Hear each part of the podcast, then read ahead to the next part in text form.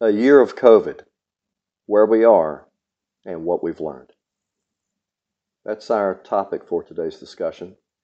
Hi, everyone. I'm Justin Vaughn with Miramed Global Services. It's been a little over a year since the first COVID 19 case was treated in an American hospital. Since that time, we have witnessed one of the most remarkable societal transformations to occur in peacetime. Millions of people have masked up and thousands of businesses have shut down.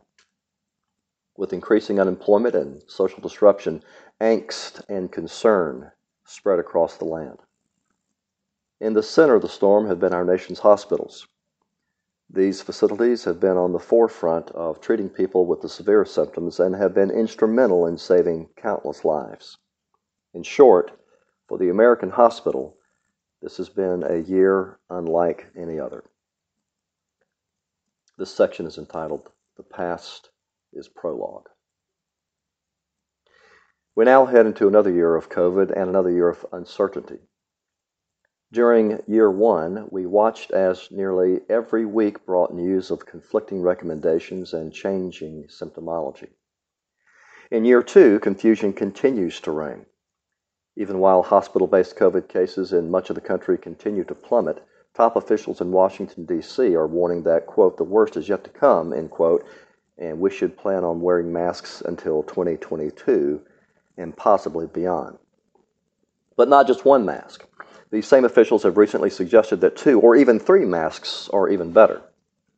They have also mandated the wearing of masks in all conveyance vehicles that can be characterized as public transportation, to include planes, trains, buses, and taxis. Another milepost we can point to as we begin COVID's second year is the mass immunization effort now underway throughout the country. This involves an injection regimen using mRNA technology, commonly referred to as the COVID vaccine that provides for a series of two injections administered over the course of a few weeks. According to various reports, about 1 in 10 Americans have already received the first of these injections, with some 10 million having been injected with both doses. This next section is entitled, What Could Go Wrong? As a hospital administrator or department head, it will be up to you to read the tea leaves as concerns the short and long term effects of these and other COVID related events. It is imperative to your planning, personnel, supplies, organization, and budgets to determine the extent to which the current permutation of COVID and the responses to it will affect the financial stability and clinical viability of your facility. It is therefore incumbent on you to soberly consider some of the following potentialities. Let's talk about the masks. Not the ones that millions of Americans are wearing for prolonged hours every day, but the ones required by clinical professionals in the hospital setting. According to a February 18 report, federal agents seized 10 million fake N95 masks that were represented as the M as the 3M brand. That's right, 10 million.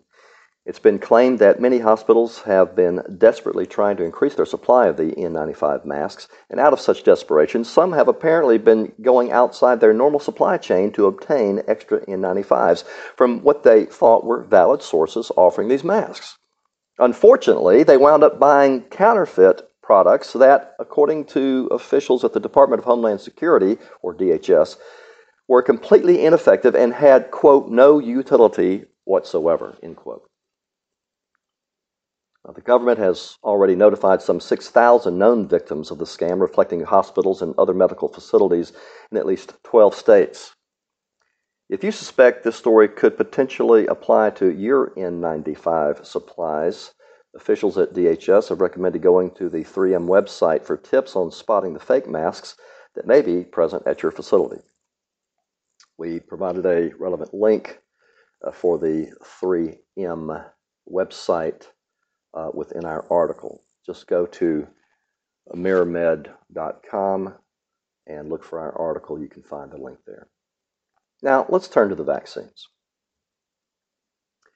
It is with some concern that we've been hearing about the different strains of the virus arising from the United Kingdom and South Africa.